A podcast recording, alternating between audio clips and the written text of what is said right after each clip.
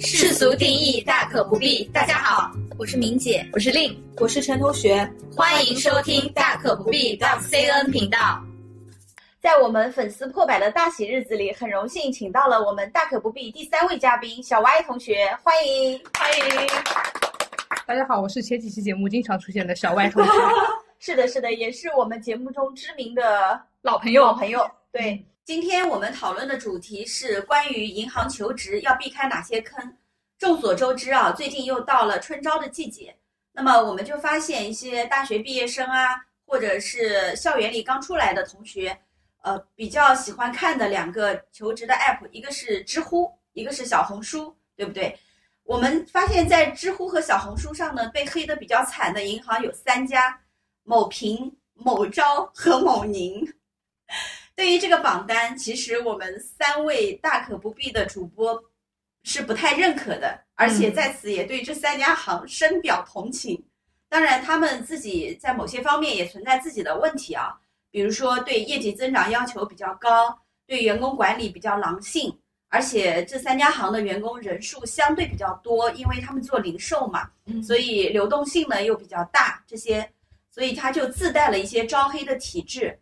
但是吧，我们觉得，我们既然是来职场干活，团队氛围、工作的体感固然很重要，但是呢，可能更重要的是挣到钱、有发展。当然，这两者能够兼顾是非常好的啦。所谓钱多事少离家近，这样的工作谁都想要。不过呢，如果不能兼得的话，可能我们最重要的还是要找一家好银行，避开一些可能会带来长期不利影响的相对比较致命的因素。比如说，我们在招聘软件上有时候会看到某某银行的人不要，会有这样的。那我们今天主要想来避开这些某某银行的坑。嗯。令你有什么关注的要素吗？你最近不是也刚跳槽？我选工作的话，可能跟刚刚就是毕业的嗯学生来说的状态会不一样。因为刚刚毕业的话，很多可能会去看一些学长学姐他们的一些评价，或者说我自己有一些同学，他们先比我先一步进入职场之后，他们的一些评价等等。那这些我会去关注。还有一些就是凭我的固有印象，比如说。四大行、国有银行那特别好，或者说某些大行特别好，类似于是这样的，肯定就是大家都是往想往好的地方去走。那这个是一般大学生我们去嗯选择就业的一个逻辑。那到我这个阶段的话，我可能会去关注一些就是对我未来自身的一些发展会更有帮助的一些呃就是银行。那往这些方面往这样的银行去走呢，我想在未来的求职过程当中可以更顺利一些。所以会找职场上口碑比较好的，嗯，比较领先的银行是这样子的。你找的也是口碑比较好，你也会看知乎吗？不不不不，知乎不是我的一个呃必然选择，因为讲实话，知乎上的一些评论也好，其实都是员工去做一些评论嘛，就大部分可能都是离职员工。那这样子的话，对我的参考意义参考意义就不是特别大。嗯，你指望他们能讲出什么好话呢？对，真的感受度好的，他还能真的跑上去给你形容我们银行有多好，福利有多好？不可能的。对，就所以你去知乎上和小红书上得到的基本上都是负面评价。嗯，就你得不到什么好的评价。那只能说，刚刚明姐讲的那三家银行，就是像人比较多嘛，或者就是人员流动会更多一些，更加狼性一些。那给员工的感觉，特别是营销员工的感觉，会不是特别好啊。那这样子的话，负面就是一些评论啊之类的就会特别多。嗯，也是一个反向的幸存者偏差。嗯，对，是的。嗯，我作为在四位当中唯一还没有跳过槽的，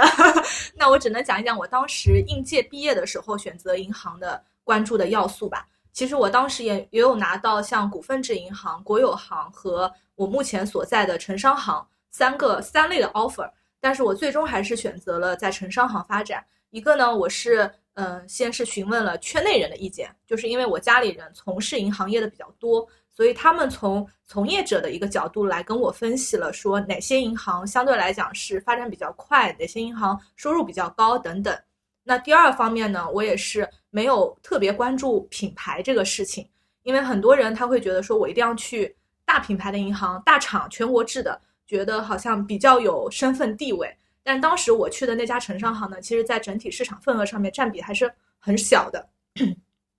就在品牌影响度上面肯定是不如我其他两家 offer 的银行的。但我是觉得，一个是在收入上面比较高，另外一块的话是在圈内人影响当中，大家会觉得它是一匹小黑马，就是目前可能影响没有这么大，但是它的发展前景还是比较好的，所以这个是我比较关注的一个点。那你真的好理性哦。那我听的刚好是因为有从业人的意见，所以可能相对会更加客观一些。好的，那请我们今天的尊贵的嘉宾小歪同学。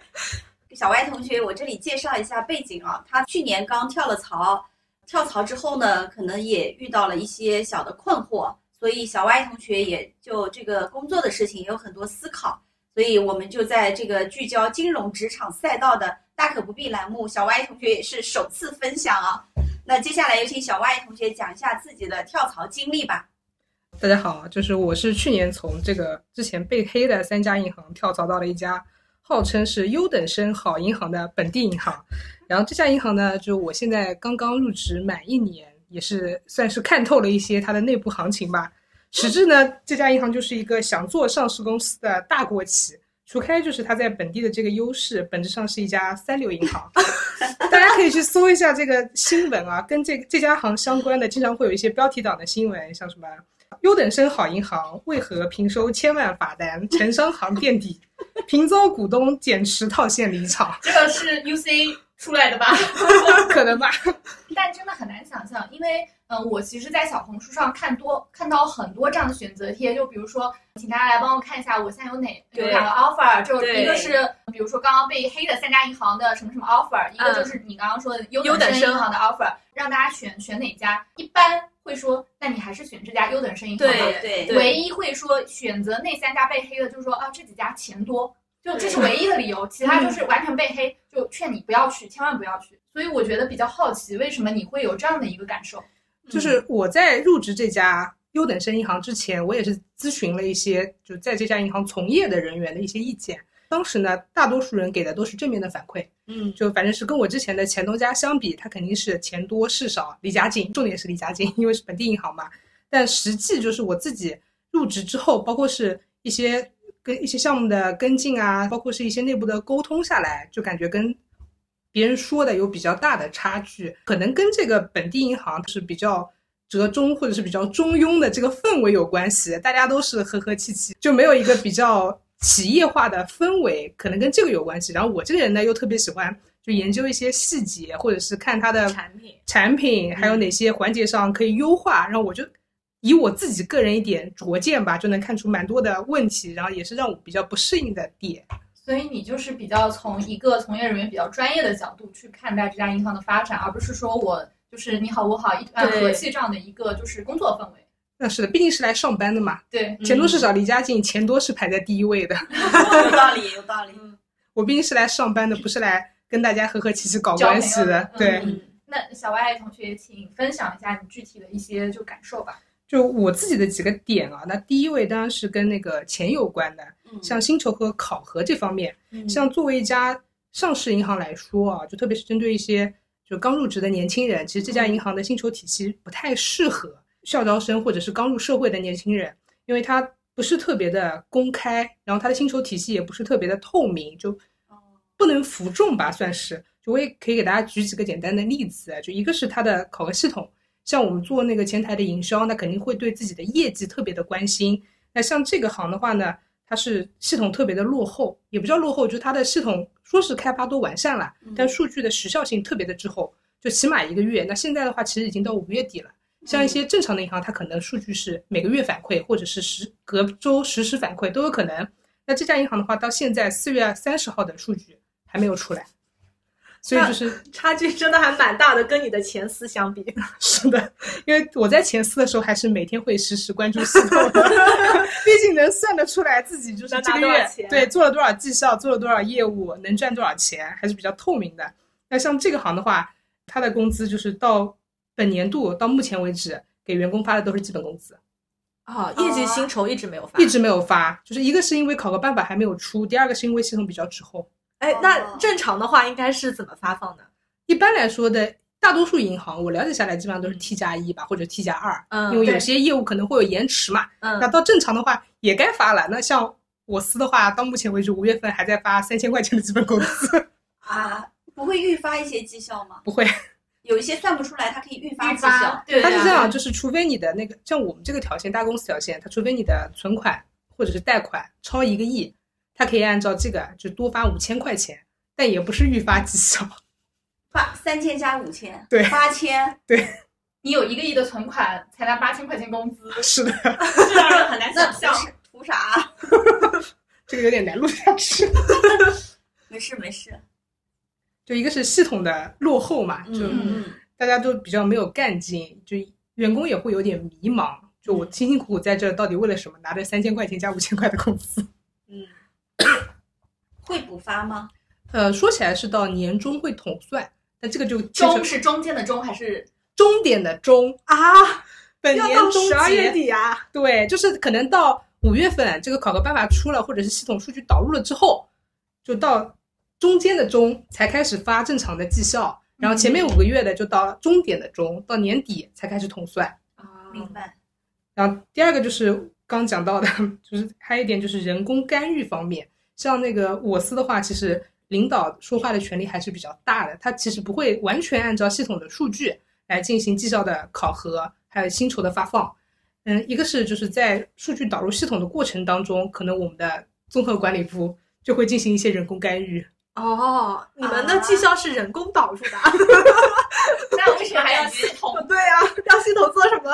说起来是系统导入、人工审核嘛，但是人工会做干预的这一道，他可能觉得这笔业务有一些异常的地方，他就给你刨掉了，积分就减掉了。哦，就比如说波动特别大，这笔业务特别大，就是奖励特别多的时候，对，会给你做一些是的，适当的调整。或者是比如说，嗯，我们的考核截止到某个节点，截止到三月底的节点，它是达到了这个奖励的发放的要求，那可能到四月份它波动很大，业务就是数据掉下去了，它可能会人工扣回。啊、那扣回也正常，因为业务没了嘛。哎，那如果说针对那些业绩差的呢，它会增加它的绩效吗？就是做一些平均。呃，有一些就是举个例子啊，嗯就我司目前有一个员工，他的岗位呢其实是理财经理，但是因为这个人年纪特别大，就大概已经四十多岁了，然后也考也没有特别大了，我以为是六十了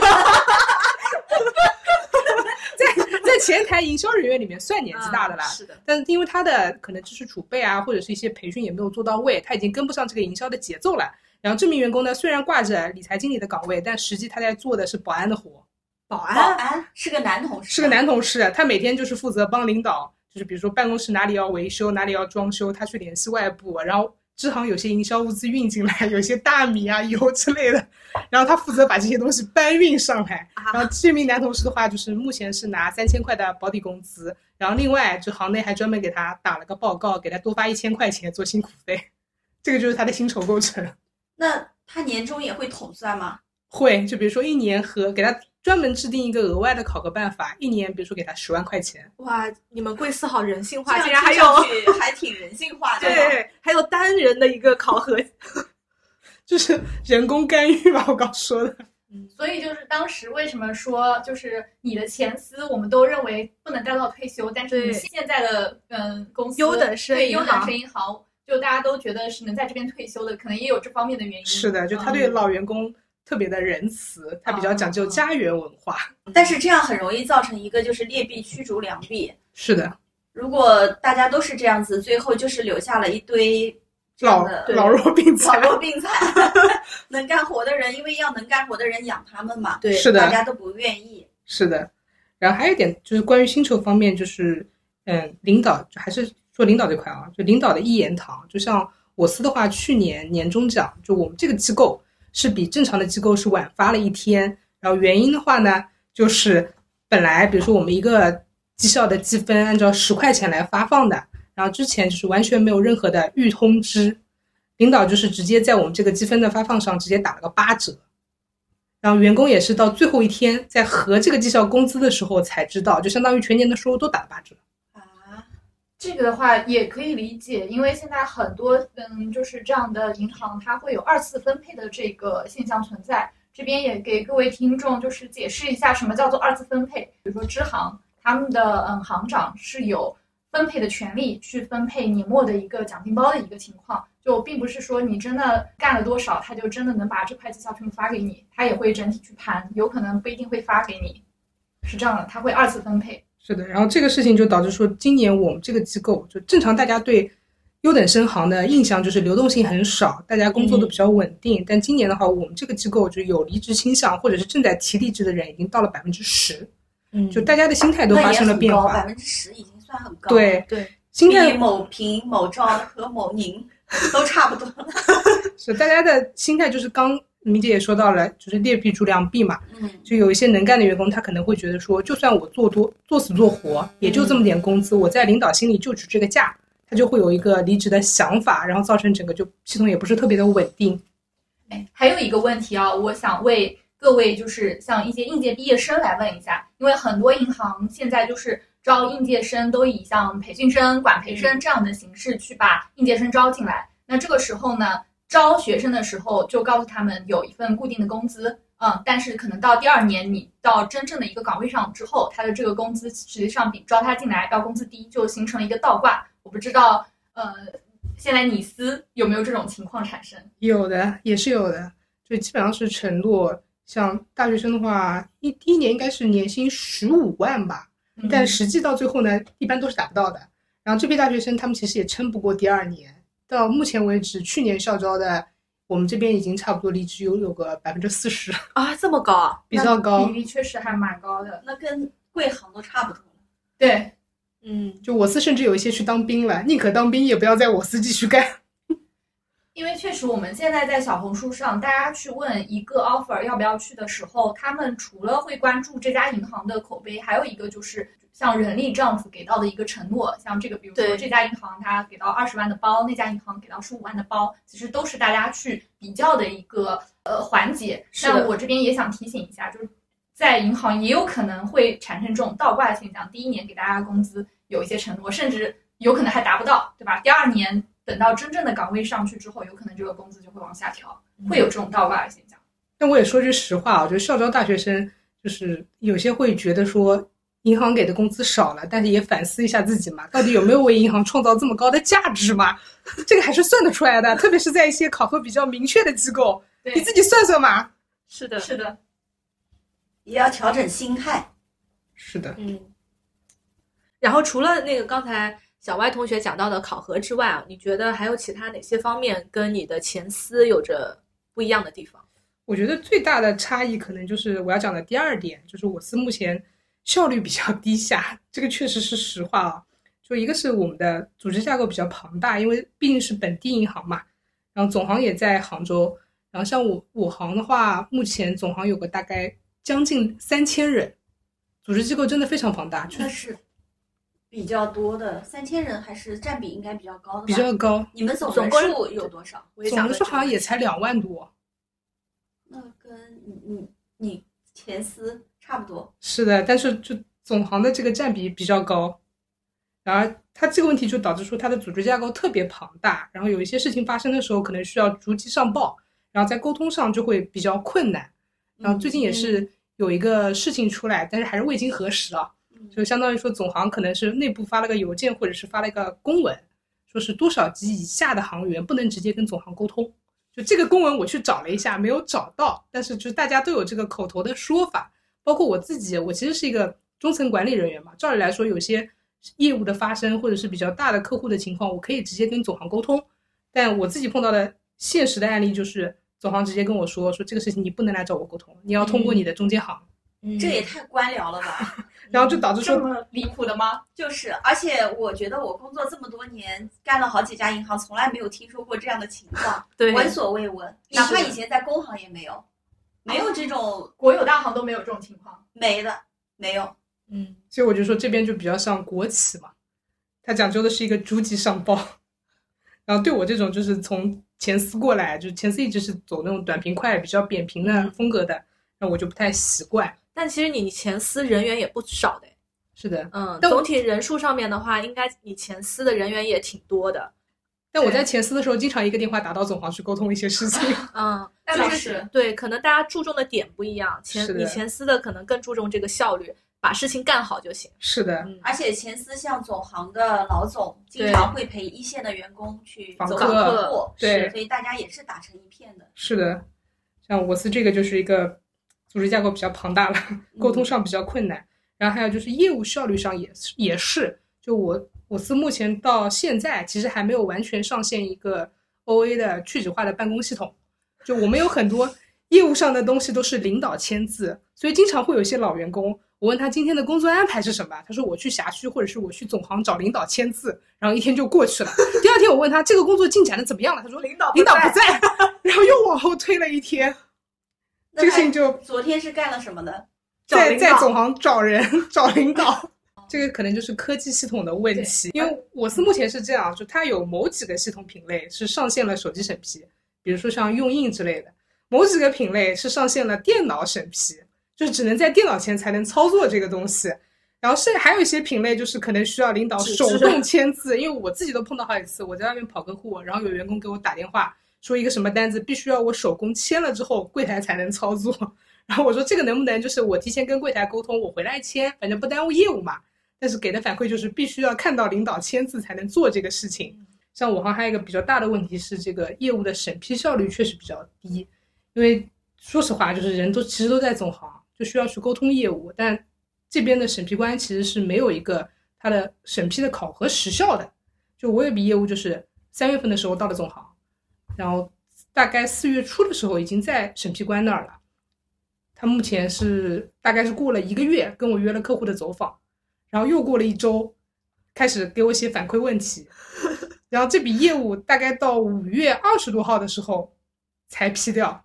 历时两个月，两个月将近将近两个月。整整两个月。然后这边的给我的反馈就是，这是一个正常的，就你需要去总行刷脸，你需要去找他沟通这个问题，嗯，你才能把这个业务推进下去，而不是像一个就是正常的、比较商业化的单位，就是这个业务到某个人的审批节点了，在他的权利范围内或者是在他的职责范围内，他就应该做这个审批的动作，他完全没有这些考核。嗯，嗯嗯，所以还是比较官僚，比较官僚。是的，然后关键这个案例还有个后续，也是题外话啊，就最后审批官已经答应批了，他去跟他的领导汇报的时候呢，被他的领导否了啊，然后这个业务就是黄了，历时两个月黄了。历时两个月黄了，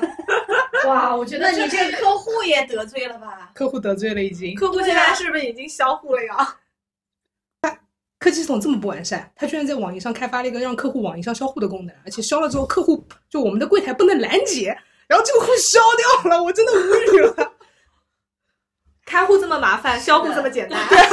而且辛辛苦苦拉来的客户，对，真的好可惜啊。而且这样子的话，对于前台真的做事情、做营销的小伙伴来说，就是影响特别大，嗯这种对他们来说特别不公平，挺打击人的。嗯，很打击人的积极性。而且就是也都是，其实都是领导一句话的事情。像那个最后否我业务的那个，其实是总行的审批部老总，他是负责整个全行的。在他否之前，所有的领导都是跟我讲说，一定要把这笔业务磨下来，甚至都不是正常的沟通，他让我去哦磨下来。等到这个大领导否掉之后，就所有人都是突然熄火，开始说要安慰我，帮我复盘这个业务的节点到底发生了什么问题，有什么困难。嗯就不像一个利润导向的单位吧。嗯，嗯不像一个上市公司。对，嗯还是比较像一个国企。然后我有些客户，就我原来可能从前司带过来的客户，给我的反馈就是，就效率太低了。嗯，在把你的口碑都做差了，是？的，就是说原来在前司的时候是怎么样一个业务的节点跟节奏，然后到了这边之后，他就觉得说整个时间节点拖得特别长，然后客户经理可能也对他的业务不是特别上心，然后好几次就单独给我打电话说要不要就不要做了，或者是还是把业务留在前司。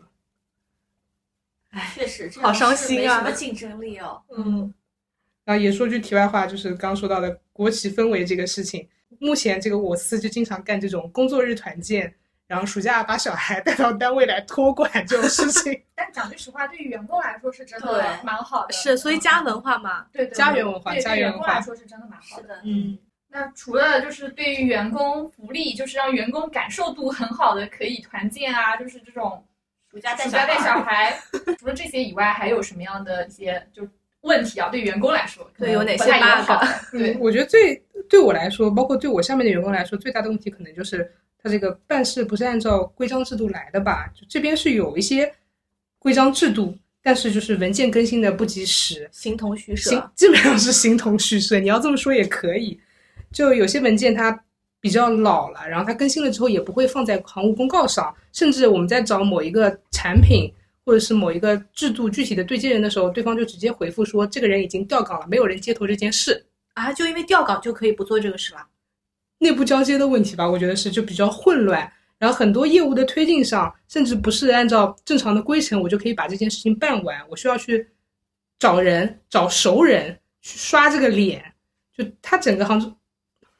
整个就我行的体系，目前来说就是有一种家园文化，所有人都是熟人，熟人好办事。如果是一个陌生人上去，他可能就会层层加码，啊就会觉得这个事情不能做，那个事情不能做，我不愿意担责。明明只要 A 部门负责的事情，他会说我怕担这个责任，我要把 B 部门也牵扯进来。啊，然后牵扯越来越多，然后做事越来越慢。是的，然后就开始了一个漫长的签字流程，嗯，就刚刚说的线下签字。就但这个事情其实，嗯，我觉得不是你司单独存在的问题。你可以回忆一下，你前司，也就是我目前我行的这个办事流程的话，很多都是要看操规的，就是你要看文件，文件上说行那就行，文件上说不行那它就不行，或者说它可能有一个可以通融的空空间但至少看沟通的人。对，但至少是嗯基于目前的规章制度对，我觉得前前司的话，主要还是沟有人去沟通，或者更高层级的人去沟通，它是这个效率的问题。然后像目前我司的情况是，如果没有熟人去刷脸沟通的话，这个事情压根没有做下来的可能，啊，都不是效率的问题，而是是否可行的问题。而且我在这边听到的就最常见的三个字就是打报告，就出了一个什么问题，那领导就是这个事情我们打个报告上去，这个报告根本不符合任何的操规。还有就是目前到了我行大概一年吧，也是听说了一些，就部门猜猜测也十分的随意，就可能目前有一个 A 活动，这个活动要求下面的机构设立一个什么部门去做什么事情，但是可能过了半年之后，这个活动没有了，这个事情就不了了之，这个部门就被撤掉了。那员工怎么办？就地解散安排。就甚至最离谱的是，我听到过有其他机构，就不是我机构啊，就领导也是因为一句话的事情，为了降本嘛，降本增效，直接把下面所有支行的办公室都裁撤掉了，然后让办公室去做客户经理，那谁做办公室的工作呢？让客户经理兼办公室的工作。就还好没有发生在我机构，目前我没有碰到这样的问题。职责分工也不明确。是的，嗯，所以这样等于在你们这里，如果想做点事情，还是千难万难的。比较难，除非就是有领导的顶头支持，或者是你的想法刚好跟领导是完全契合，那才有把这个事情推下去的可能性。嗯，但这个会比较困难，那也太难了。对领导他想法，他其实也是有个框架或者边界在那边，他不可能面面俱到，什么都懂，嗯不然要请这么多下属干什么？他自己一个人把事情干完就好了。嗯，你司现在这两年其实关于转型啊，或者是改革啊这一些口号，其实是喊了蛮响的。包括也是因为这个原因，他要做转型，所以挖了我们，像小 Y 同学这么优秀的同事，对挖了我们不敢说，不敢说。挖了我们很多同事过去。那这个我觉得可能就是我要说到的下面一点，就是我行目前对自己的核心竞争力其实是不明确的。就在我看来，我行其实就是一个大国企依托市政府做一个本地银行，它应该做的东西就是跟政府挂钩，然后跟本地挂钩的。但目前来看，就他的自我定位非常不明确。就刚刚陈同学也讲到，从我的前司，嗯也就是你的现司挖了很多员工过来，因为他目前就是没有给自己一个明确的战略的定位他就觉得说这个前司做的哪方面做的比较好，他觉得这个有利可图，他也想做，就照搬照抄，甚至是挖了很多同岗位的人到目前我这个单位，甚至最离谱的是，我有时候打开群里面或者是行务公告上的一些文件。在看到我行产品之前，我都以为这个文件是我前司发的，就是甚至连那个发文的人都是前司的曾经的老员工，然后一时一时之间会有点疑惑很，恍惚。很恍惚。照搬照抄。那目前就是被这些被挖过来的人，他们整体发展怎么样？好像也没有一个特别好的发展。其实这次就是这两年，从我前司挖了很多人过来，但但是我现司对他们就打了一个统一的标签，是从那个单位来的人，然后并没有就是他们也没有融入，就做的事情其实还是那些事情，只不过到了这边效率更慢。可能会不会考核压力更小？总行如果是在总行的话，基本上没有什么考核压力，所以他们也有恃无恐。对对对，有点这样的情况。还有就是我我是觉得说，现在我行上层的想法跟下面的行就是本我司的老员工其实割裂是比较大的。上层就是还是想要就是以某行为对标行，努力奋斗，甚至是全盘照搬来改善就是我行的目前这个状况。但是下层的员工，特别是一些老员工，他其实这么多年躺平就躺惯了，就是你要是给他做转型的定位啊，或者是做一些工作啊，压根就做不下去。所以现在上下层就是割裂十分严重，然后中层就在中间被卷，因为上层把这个压力传导到中层，嗯，然后但中层又使唤不动他那些老员工，所以整个就是有一种很混乱的状态。我建议他们可以多走访机构，多走访员工，多走访客户，可能会好一些。是的，但是目前来看好像没有这个推进的可能性。而且讲一个比较离谱的案例，就前段时间我前司的领导，就董事长有一篇讲话叫“真心为客户好” 讲的真好，讲的十分好。然后我行在开会的时候，开大会小会，从总行到辖区到下面机构，就频频点名某董事长某讲话要学习要怎么样。我一时间有点恍惚，我到底在 哪个单位上班？我们的董事长是谁？你们知道我们的董事长是谁吗？就我听到某领导喊出某董事长的讲话非常有深度，我们要好好学习啊。我天哪！然后我当时就有一些恍惚，就这个是个蛮怎么说呢，蛮典型，就是蛮滑稽的，但确实是确实是发生的事情。我我听下来啊，感觉你们银行的话，实际上在贵行做领导还是挺舒服的。特别是做总行老师，对，嗯做总行老师也是很舒服的。是的，但是毕竟这样的岗位很少，所以大部分还是普通的员工。做普通员工，尤其是想做事情的普通员工，会比较纠结。是的，而且也可以讲个案例，就是之前有一个原来就是也是前司的前司的同事，到了我行做了总行老师，就原来还是一个挺上进的小伙子，后来不知为何，大家对他的风评都特别差，就说这个人就是完全不干事，效率低下，各种推诿，然后问他一些业务方面的问题都不懂。然后，但是他在的这个部门呢，就是对接下面机构、营销机构的一个蛮关键的部门，对推动部门。在这个 A 员工之前，有另外一个 B 员工，在这个 A 员工来之前，人家都跟我说这个 B 员工可烂了，就是叫不应，什么各种事情都做不了。然后等到 A 员工来了之后呢，他说你们前司是怎么回事？你们前司的员工都是这种风格吗？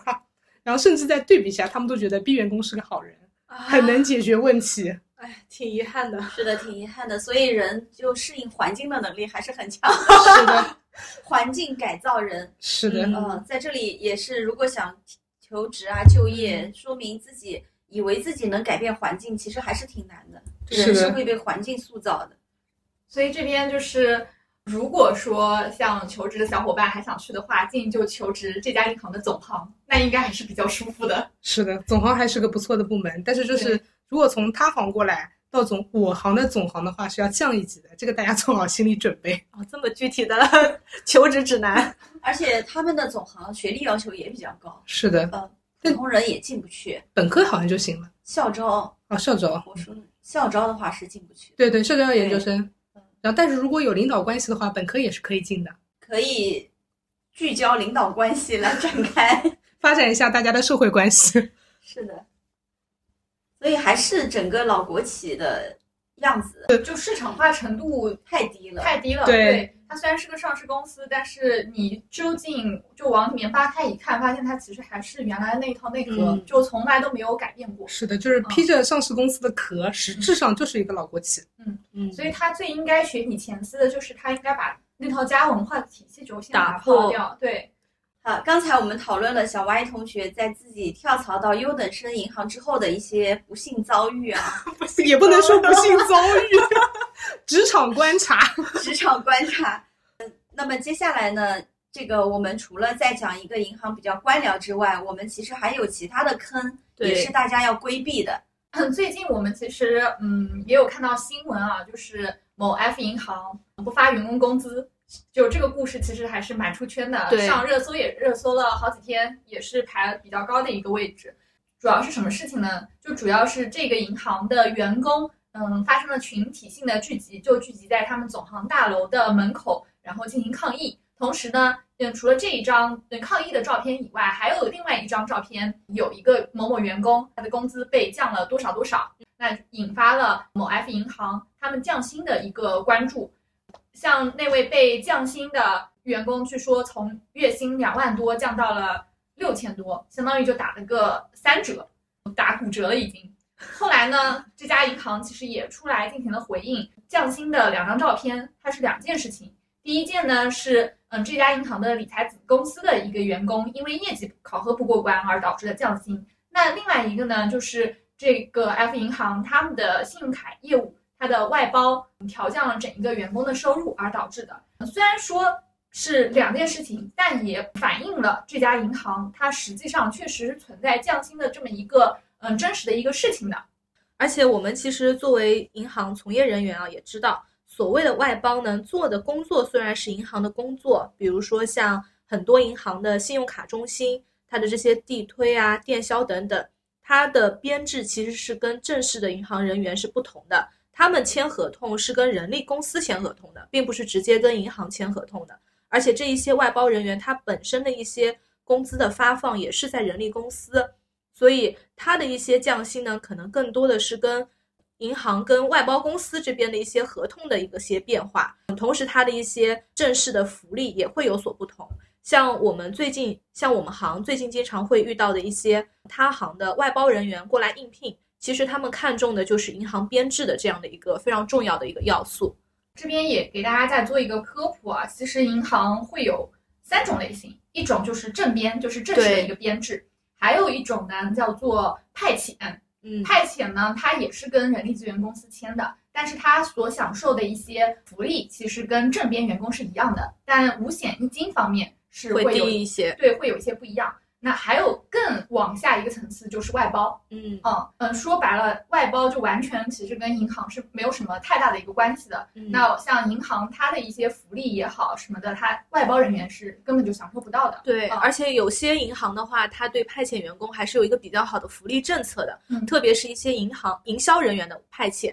就是他是可以靠自己的业绩去争取这个正编的名额的。那有一些银行呢？反而是完全把这一道转编的这样的一个门槛拦得特别高，或者说它是有名额限制，让大家几乎不可能转正。所以很多银行的话，有一些员工之间的跳槽也是来源于这一些编制上面的因素。有些银行它编制啊，它还会有一些分配，比如说在城区支行。他可能拿不了正编，但他去到郊县支行，他就可以以正编的方式入职。嗯，所以就是很多小伙伴去入职银行的时候，也建议就是多关注一个编制的问题，嗯，看到底是不是跟银行签合同，只有跟银行签合同的才是正编，其他都是跟人力资源公司签的。是的，是的。那我们先回到这家银行吧。好的，回到这家银行，这家银行虽然这两个事情他们也辟谣了。比如说，这个一个是理财子的员工，一个是外包员工。实际上，理财子的员工也是银行，银行的理财子公司基本上是来自于银行的一些金融市场部，对，嗯，转型过去的。第二个外包员工呢，他做的实际上也是银行的业务，对。所以这两块人员的降薪，就意味着这家银行实际上就是在潜在的在降薪，嗯。那么这家银行是一个比较大的银行，它目前资产有八点八万亿，不小的，在排名上也是排在肯定是排在前十左右的。那么这这两年来呢，它其实业绩比较疲软了，盈利指标也下滑，净利润也下滑，所以它去年的员工薪酬呢也是在下滑的。但是这家银行它市场口碑还是不错，就是从求职者的那个方面来讲，大家可能就觉得它还是一家比较大的银行，好的银行。还是愿意去的，是啊，所以这个就是我们存在的价值啊。你要是从求职者的口碑，从知乎、小红书上看，这家银行是不错，但是你去了，肯定就是一个大坑。这个也是我们大可不必，我们的使命吧，应该这么说。是的，给大家减少一些信息的偏差。对对，有一些干扰噪音吧。像我关注的之前有个公众号叫“架头谷子地”啊，这个是招某招的同事。他的公众号内容呢，主要是聚焦在银行的报表分析这块呢。我们之前有些节目也已经说了，我们找工作看什么，不是光看师兄师姐的一些体感，因为这个很个性化，每个人的需求也不一样，每个人生活环境也不一样。这个人的公众号，我是觉得，呃，他虽然当然他本意肯定不是为了大家求职来做分析，但是他的公众号还是很值得借鉴的。像今年的四月二十号，他就发表了这个呃 F 银行的年报点评，标题就叫“洞真的很大”感叹号。有多大？对，他说这份年报很糟糕，营收同比负增长，净息差已经跌到了垃圾级。另外，在金融投资那边有个巨大的洞，根本没有足够的减值准备覆盖。更可怕的是，它的洞还在扩大，而不是缩小。那么这样，你看了这篇报告，如果你的师兄师姐或者小红书说，哎，这家银行工作不错，你更相信哪一个，是吧？这是四月二十号发的，到了五月十六号，他又点评了他的一季报，他说这份一季报确实更糟糕，净息差同比环比都显著下滑，盈利能力堪忧，资产质量没有显著改善，而且在营收不足的背景下。他的高管并没有选择通过降低信用减值损失来粉饰报表，而是增加了减值计提力度，并且造成了净利润同比双位数的下滑。那么，高管放肆粉饰报表的原因，高管放弃粉饰报表的原因究竟是洞太大，还是不得不补，还是打算破罐子破摔，舍弃一两年的业绩，把不良资产历史包袱处理干净？无论哪一种，这都预示着他年内的业绩不会有显著改善。对，我也看到过它的一季报，一季报它的整体的收入水平又嗯，较去年同期下滑了百分之十几，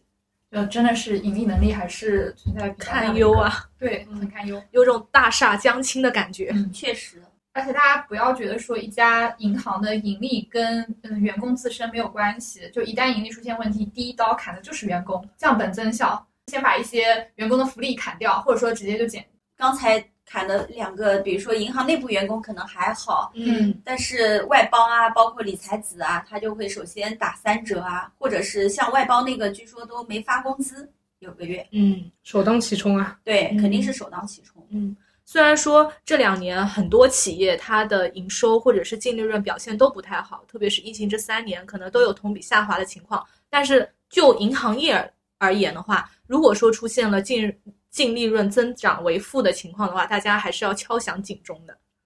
就前面有说到，有些师兄师姐可能就觉得说这家单位的福利比较好，有可能他是在传导的过程当中，因为像这个 F 行这个事情已经有好多年了，是的，到目前为止可能才真正的完全暴露体现出来。是的，所以大家在求职的过程当中，除了去看一些知乎、小红书大家一些主观的体感以外，更多的还要去关注一些财报之类的。我们用数据，因为数据它相对来说是比较客观的一个东西。那其实也比较简单，我不用那么专业的去研究一份财报。我最重要的，我去比较一下它的一个营业收入，比较一下它的一个利润，比较一下他们的不良，包括它的一个拨备覆盖率，其实基本上就能看出这家银行它的整体的一个情况。特别要关注它的一历史的一些。发展的趋势，那这个都是比较重要的。对，像刚才小歪说这个 F 银行这个事儿，实际上它的大厦将倾已经是我印象中是一八年的事情了，很多年以前。但在那个时候，他们一家分行出了一个大案要案，出了之后呢，整个他卖掉了一幢总行大楼，用这个来填平了这个窟窿。所以从那个时候，实际上这家银行就是在走下坡路了。但是求职的员工是不可能知道的，甚至包括很多银行的内部人员，这些年也都是在等于死在黎明前吧，还从一些其他银行跳槽到这家银行。这已经不叫死在黎明前了，四九年加入国军啊！对对对，应该是这个四九年加入国军更准确。是的，所以像刚才令说的，要看报表，我们看不懂报表，对不对？那就是看一些专家的分析报告，像这个价投股子地。你不用看它中间的分析推导的过程，只要看它的一些结论就知道了，观点还是比较明确的。虽然它是从买股买不买这家银行的股票来分析这个事儿，但是对我们来说，了解这个行业、这个公司有没有遇到这样的大坑，然后我们再去决定其他像岗位啊、给我什么职务啊、给我什么工资这些细节问题，不要遇到差银行。这只是一个观察的角度，就说这家银行不会有大的问题。对，就大方向上，至少目前这个赛道还是好的。嗯，但是有一些像投资者并不看重的银行，实际上在员工的角度也还是会比较好的，因为总体投资者就不是那么看重银行这个行业。嗯嗯，这个是有一点略有不同。但他会关注就是这一个银行它整体未来的发展趋势。对对对，那他们看好的，其实我们可以看出这家银行未来的一个发展，可能还是往比较上的一个路路径应该走，跟员工角度肯定是不一样的。但这条就是只适用于就是比较市场化的企业，对对对不适用于像我司这种国企。国企的员工福利还是可以的，但市场对于这个企业其实不是特别的评价不，是特别高，对，不是特别认可。所以大家也是去找一些呃资料也好，找一些分析也好，大家尽量的可以从多个角度、多个方面去看。在求职的方面，我们也是尽量的去谨慎一些。那刚才另分享的 LF 银行呢，其实已经在员工层面体现出来了一些迹象。那我下面想分享的另外一个案例呢，H 银行，它可能更多的是从高管层面，其实已经能体现出来一些问题或者是颓势了。我在搜这一家银行的新闻的时候啊，我也是有点被震惊到了，就觉得啊，这家银行怎么这么差？怎么可以乱成这个样子？对，怎么可以乱成这个样子？而且还有人在里面工作。有多差？说出你的故事。首先，这个标题是涉案百亿，每天报销四十万，H 银行原董事长被判死缓，终身监禁。对，嗯太可怕。关键这个新闻下面还有一条评论，他是该银行第二个被判处死刑、缓死缓、终身监禁的董事长，对，已经是第二任了。他们有几个董事长？就判了一个可又又来了一判了这个。对，好离谱啊！啊，是的，而且你又可以想象这家银行的这种制度或者说监管力度是有多么混乱对，啊、每天可以报销四十万，而且两个董事长被判死缓。还有行长，行长好像也进去了。也进去了。啊，他们就是内斗。嗯，所以这个这家银行可千万去不得。我关注到的这一位董事长啊，他的判刑的原因是他滥用职权、贪污、挪用公款、受贿、违法发放贷款。那整体来讲呢，其实就是这个董事长他在滥用职权的过程当中，对一些违规的企业发放了违规的贷款，他自己还去成立自己的私企，从而去套取公款去挪用。然后才能导致他说每天都能报销四十万。其实他那个时候的四十万都可以直接用公款，比如说给自己包一架私人飞机出去旅游，就是这种程度。那内控、财务制度都形同虚设，对，就完全就是这家银行公款就是我家的钱，就自己用了算，而且他是被他们的行长给养出来的。被举报了。对，所以这家银行是非常混乱。看出来了，但是我真的恰好有一个同学，他就是在杭州的这一家银行还在工作的。我在想，这真的，这银行别去了吧，是赶紧出来吧。啊。这家银行当时在我跳槽之前也找过我，就说起来是他们有个新成立的机构，来了新的领导，整个作风蒸蒸日上。那刚刚陈同学这边讲的这个案例啊，H 银行，其实我之前也有关注它的营收的一个数据情况啊。它去年财报里面整体营收是就只有两百多亿，但是净利润呢就是只有不到七十亿，就是满意的一个水平。我们要知道，陈同学刚刚说的这个 H 银行，它其实是一家全国的股份制的一个银行，那这个牌照其实是很值钱的。全国制股份银行这个是什么概念呢？我也给大家来梳理一下我们银行业的一个体系啊。最上面我们其实知道的是央行，就是中国人民银行嘛，就我们的央妈。然后呢，也会有三家政策性银行：国开行、进出口银行，还有农发行。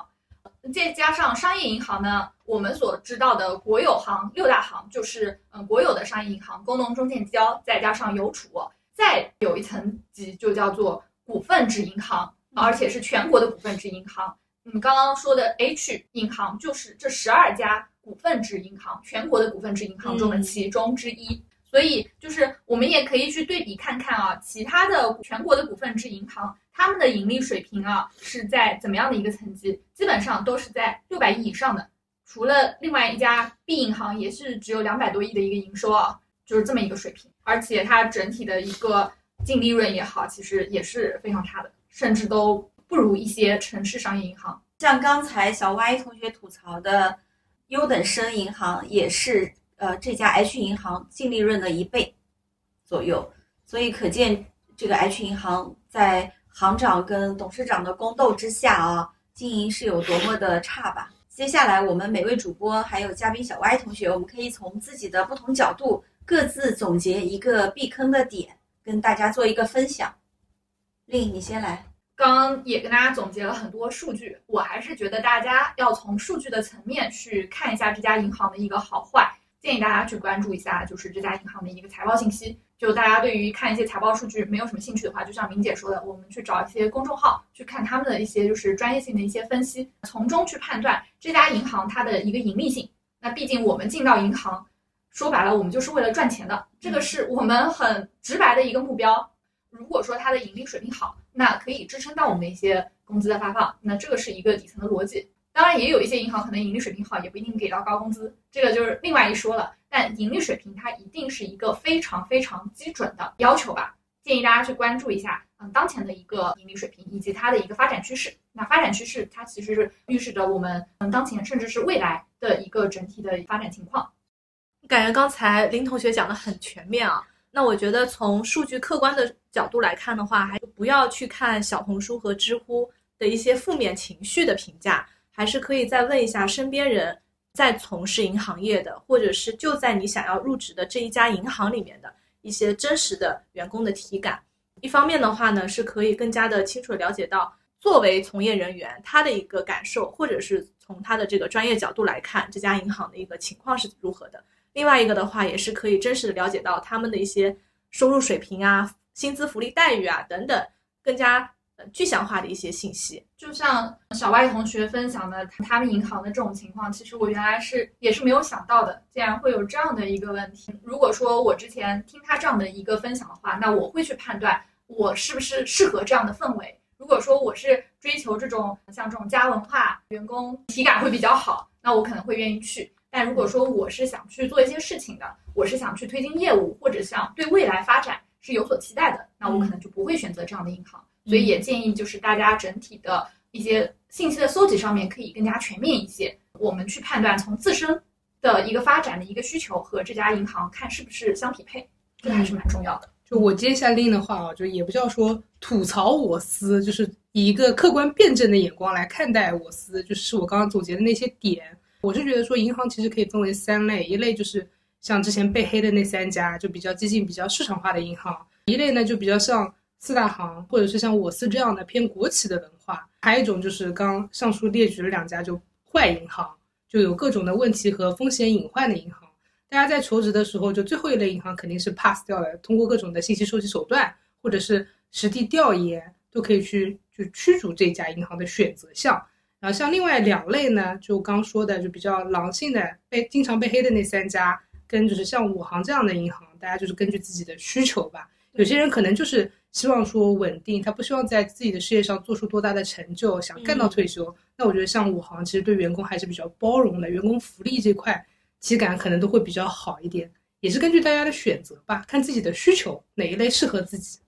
好的，刚才各位主播和嘉宾都讲了自己关注的点。那么这里最后我也想补充，如果是我我求职的话，我会比较关注哪一个重点呢？我会比较关注底线，呃，就是合规风险，因为我们是做银行的话，金融行业实际上我们最怕的不是信用风险，而是合规风险，所以我们是经营钱的一个单位。那么大家如果是找银行，就千万不要找像合规制度不完善，有一些。一些违法的或者是内控风险的一些银行，像刚才我们从 H 银行的董事长和行长的宫斗就可以看出，很令人震惊的，银银行业还可以这样。到 F 银行的降薪罢工，其实回想到他一八年的那个案件，就是成立了很多很多家子公司来贷款，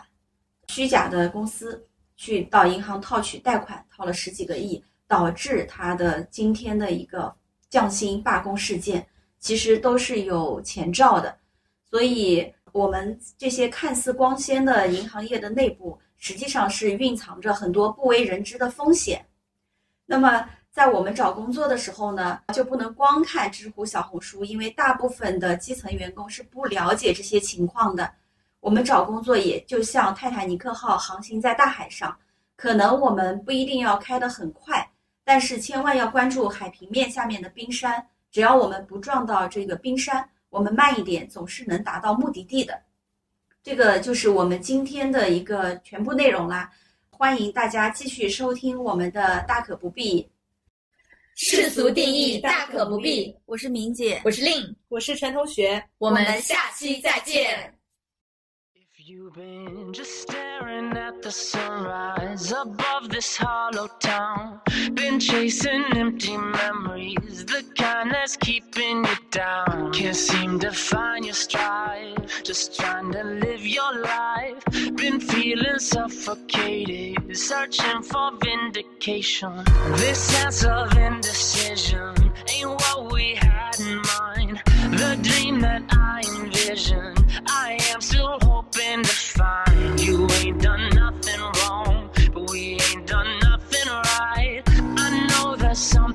something's but the world will keep on turning, turning.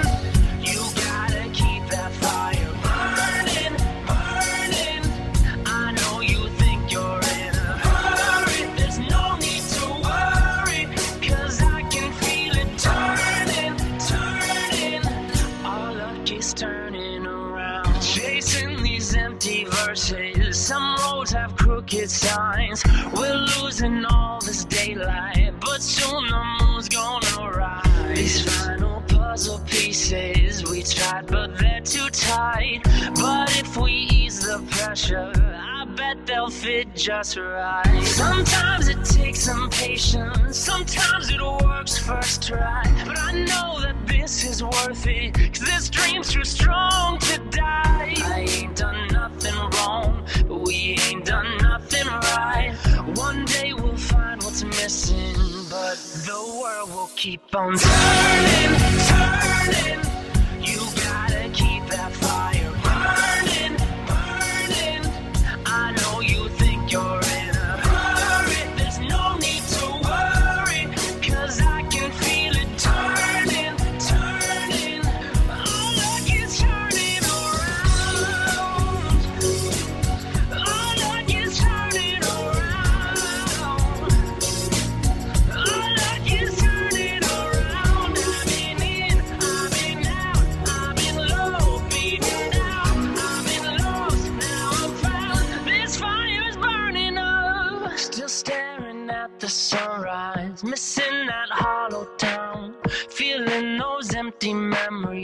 But nothing's holding me down. I hope you find your stride. Just go and live your life. I'm feeling vindicated. The world will keep on turning, turning.